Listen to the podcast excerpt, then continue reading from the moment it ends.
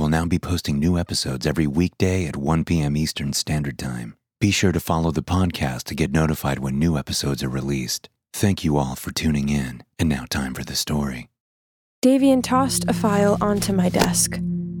I know you didn't want to take on any more cases for a while, Melissa, but I think we need to at least look into this one. I nodded. I wasn't ready to dive back into this work, not after our last case. Everything was still too raw. Davion knew that better than anyone, so if he thought we needed to take a look, it meant it was serious. I grabbed the file and opened it up. Can you give me an overview while I look through the documents? Davion pulled out the chair on the other side of the desk and sat down with a sigh. Of course, he said. The documents in the file were in an envelope that had been shoved through the mail slot. After I skimmed through them, I knew I needed to open a file. The only communication with whoever left this is the note on top. I nodded, reading the note. We've been trying to handle this the normal way. It isn't working. Nothing is working. My husband is against trying supernatural stuff. Says it's the work of the devil. I'm desperate. We need help. I can pay. Please look over the documents here and meet me tomorrow at two thirty p.m. at La Boulangerie.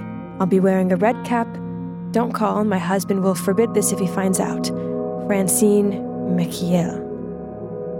So, we know Francine here's in a bit of a pickle, but the note doesn't tell us what the pickle is. The rest of the stuff in the folder will help clear some of that stuff up. There's the usual photos of strange phenomenon that are never as revealing or shocking as people think. A copy of a letter from the principal of Oak Meadows Junior High School that details a sudden change in behavior of one Anthony Duplessis. From the context of the letter, it sounds like Anthony is Francine's stepson. His father, Carmichael Duplessis, is Francine's husband, and his mother, Genevieve Ducharme, died three years ago. Carmichael and Genevieve split two years before her death. I found all that through some internet sleuthing. Printouts of the news articles are in the file. I'm surprised all their personal business was that easily accessible, I said. We lucked out that Carmichael is mildly wealthy, just enough that people want to read about the torrid bits of his personal life on gossip sites. I huffed. Sometimes I found the beings I cast out to be less repulsive than the people I shared a planet with. Anyway, Davion continued, what's noteworthy is that Genevieve died under mysterious circumstances. A neighbor heard screams and called the cops. When they got there, they found Genevieve dead. She was in the tub. It seemed she'd settled in for a bath. Bruising around her throat made it easy to determine that it was death by strangulation. What really confused the investigators was that all the doors and windows were locked and deadbolted from the inside. No one could have gotten out without leaving something unlocked. But you'll never guess the really weird part. Davion paused, clearly wanting me to ask, which is... The coroner noticed the bruise didn't look right. It should be a specific shape based on the shape of hands, fingers on the outside, thumbs crossing the middle. This looked almost the opposite of that. So she did some unorthodox examining and discovered that the bruising and the positioning matched perfectly with Genevieve's hands. She strangled herself with her own hands. Fascinating, I said. That should be almost impossible. Exactly. You'd pass out before death, the muscles would relax, and you'd stop choking yourself. And Genevieve wasn't exactly muscular. She was very thin and petite, with minimal musculature. She shouldn't have even had the physical capacity to strangle herself, even if she could maintain consciousness.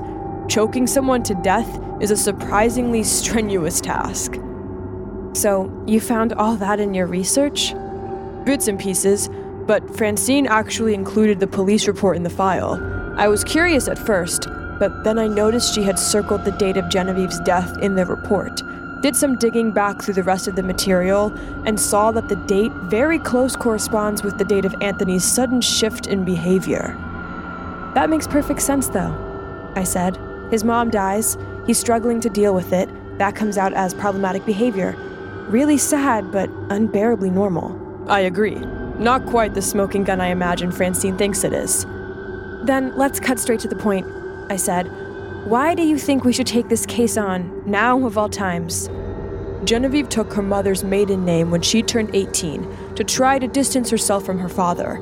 It wasn't that he was abusive, as far as I know, at least, but his name definitely garners some notoriety. Genevieve's original last name was de Bonvillain. Genevieve de Bonvillain. Don't tell me she was the daughter of Pierre de Bonvillain? Exactly that. I could see why she'd want to distance herself from that name. Imagine being the daughter of the man who started the Sect of Devotion. No kidding, Davion said. Poor girl. I nodded. But I still don't see why that makes this urgent business for us.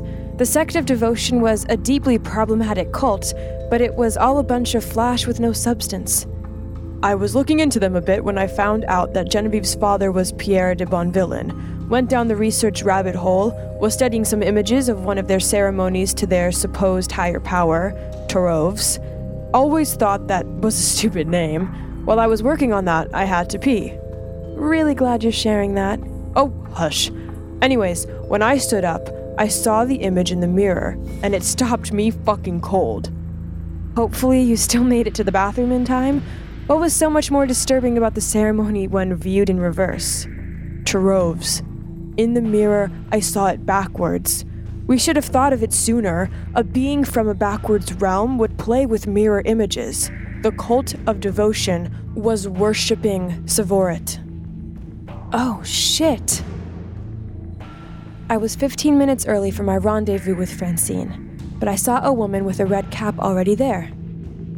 Francine? I asked. The woman looked up at me. She had dark bags under her eyes, which was the only color on her otherwise sickly pale face. Are you the investigator? She asked, her thick Quebec accent immediately apparent. I am. My name is Melissa. Francine nodded and motioned to the chair across from her at the small two-person table. I pulled it out and sat down. I looked at her, waiting for her to begin. When she said nothing while studying the cup of tea in front of her, I realized she might need some prompting. I read the documents you left for us, I said. Francine nodded, but said nothing. Francine, I'll need you to communicate with me if I'm going to be able to help you, I said. I... I thought I could talk about it, but when I try, it's like something has a grasp on my throat and squeezes it so tight the words can't slip out. Maybe I can just show you. It isn't far. Come with me. Before I could respond, Francine stood up from the table and began to walk towards the door. I saw her tea, still steaming, left behind on the table. Forgotten. I had no choice. If I wanted to pursue this case, I couldn't lose my only source of information. I stood up and hurriedly walked after Francine. She pushed through the door and walked out onto the sidewalk. I hustled to catch up with her. Francine, I said, where are you taking me? And not much further, she said, not actually answering my question. At the nearest intersection, Francine turned left, heading into the older part of the city. Francine, seriously, where are we going? One block up, then we take a left into the alley by a bookstore. I can show you more of what my family is dealing with there. Think of it as the first breadcrumb to follow on the path to the witch's house, and you are Gretel. That's not actually how the story goes, but I get the metaphor you're trying to make. Fantastic. Then follow me. We made it to the bookstore and then headed down the alley. The alley hooked behind another building before turning yet again, and I realized that we were at a dead end that was completely hidden from the road. Something didn't feel right. Francine, what's... My voice caught in my throat. It was Francine's eyes. They were completely white. No iris, no pupil, just clouds of white seemingly moving with some unknown current just below the surface. She turned to look at me, and when her eyes looked into mine, I felt a chill pass over me. It felt like being frozen from the inside. Like my heart was chilled while my skin still felt the warmth of the sun. I could feel it spreading to my lungs. I couldn't move. My brain seemed too frozen to function, to tell my legs to take steps, to run away from this danger. Then the sound of footsteps distracted Francine. She glanced away, and it was just enough to let me crack the ice inside me and regain control. I whipped around toward the sound. Davion came running into the cul-de-sac. The thing is, A lot of times people seem to assume that because I work in the field of the supernatural, I must be a kook. And if I'm a kook, I must be stupid. I'm sure me being a woman doesn't make a positive impact in many people's estimations, either. But if you were to ask any of the entities I fought, which you can't because I dispelled all of them, you'll find that planning and strategy are my strongest qualities. That said, you don't have to be a master strategist to know not to go meet a stranger alone. Davion is always my lookout for meetings. He'd been scoping out the scene for almost an hour before my assigned meetup time. When we left, I knew he would wait a minute and then follow us. I'd been afraid we lost him in the alleys, but Davion is sharp and has a nose for stalking people. Luckily, he uses that power for good. Unluckily, he can't see around corners. Davion tore around the corner, not realizing we had stopped at a dead end. Francine turned on him and locked stairs. The freezing I had been feeling before must have hit him, because I saw his eyes glaze over as he stumbled and crashed to the ground.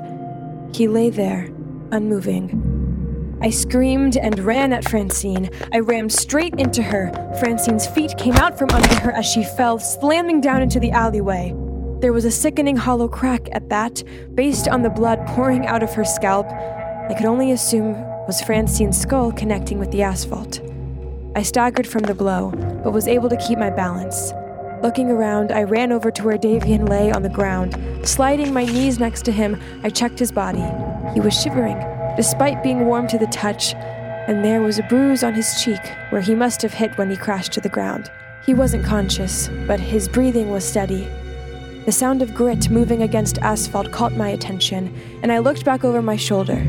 Francine was getting up.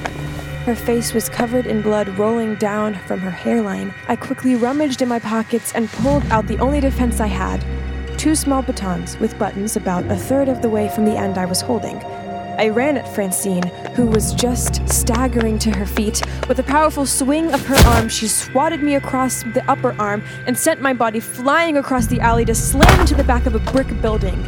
The pain was extraordinary. I felt something's pop and crack when my body connected with the building, and everything got even more stirred up when I fell to a slump on the ground. I needed to get back up, but the pain was overwhelming me. I needed to buy some time. Fortunately, in my experience, most of these beings like to talk. "I know this isn't you, Francine," I gasped. "So who is in charge of Francine's body?" A different voice emerged from Francine's mouth. One that was deep and sharp, filled with the gravel of eons spent somewhere else. "I am Little Mitsa. I know you. As you've been hunting me, I've been hunting you." The voice was terrifying on its own, but it wasn't just the voice that made my hands tremble. I recognized this voice. I had to say it, to make sure, but my voice trembled so bad I barely got it out. "Severoth? I am pleased you recognized me," the voice said from Francine's body. "I assumed you would be." The voice laughed. It sounded like a tidal wave of molten metal. "Of all the hunches I have slaughtered, you will always be my favorite. I love the fire in you." I was slowly grounding my body in some sense of functionality. I pushed myself up and stood up. I felt like I was wobbling, but I did my best to hide it. "You haven't slaughtered me yet," I said. Francine began walking towards me. Her eyes had begun to take on a redder hue, like flows of blood moving in her eye sockets. Her skin became paler before my eyes, the veins standing out in her face, her neck, and her hands. Her nails seemed to elongate into claws as she reached out for me. I tried to move away, but I still hadn't regained all my faculties. Francine's hand gripped my neck, her nails piercing my skin and slowly sliding deeper and deeper into the muscles in my neck. I screamed in pain as the shredded muscles burned. Francine yanked me closer to her, close enough almost to kiss me, and stared into my eyes. Her mouth opened, and dark mist began to pour from her. "I will have you, Melissa. I will penetrate your mind, your will, your voice, your body, all will be mine to control." As Francine's face lurched closer to mine, I fought through the pain and fog in my mind. I swung up the batons and pressed the buttons. A piercing, vibrating note burst from them. It, it made me immediately nauseous, but the effect on Francine was far more notable. She screamed, and it was a mix of the voice I had heard when we first met, which I assumed was her usual voice, and the voice of Severoth. Blood leaked from Francine's eyes, but the color started to return to her skin, and her nails began to retake a less animalish shape. I am leaving this body for now. Severoth spat from Francine's mouth. But this is far from over. You will see me again, and our first encounter will look like child's play compared to the violence I will commit on your soul. I will see you at the Duplessis household, I'm sure. With a final scream, I felt an invisible force rush from Francine's body. She crumpled to the ground, unconscious. I staggered over to the building that butted against the alley and fell against it. I was afraid if I sat down I wouldn't be able to get back up, but I also knew I couldn't stand under my own power. Davion was alive, but injured. Francine's body was currently free from Severoth's violent usage, but it was likely only an empty shell now, and I was battered. Physically and mentally. The first time I fought Severoth, it ended in tragedy. I don't know how I was able to escape relatively unscathed this time. But when he said he was going to be doing terrible things to me in the near future, he meant it. Davion had been right. Anthony Duplessis needed our help. I had wanted to block out the horrors of my first fight with Severoth, but if I wanted to have any chance to help Anthony, I'm going to need to delve back into the most terrifying moments of my life to search for clues. I'm not sure my soul will survive this process. Thanks for listening. To get notified every time a new episode is released, be sure to click the follow or subscribe button and turn on all notifications.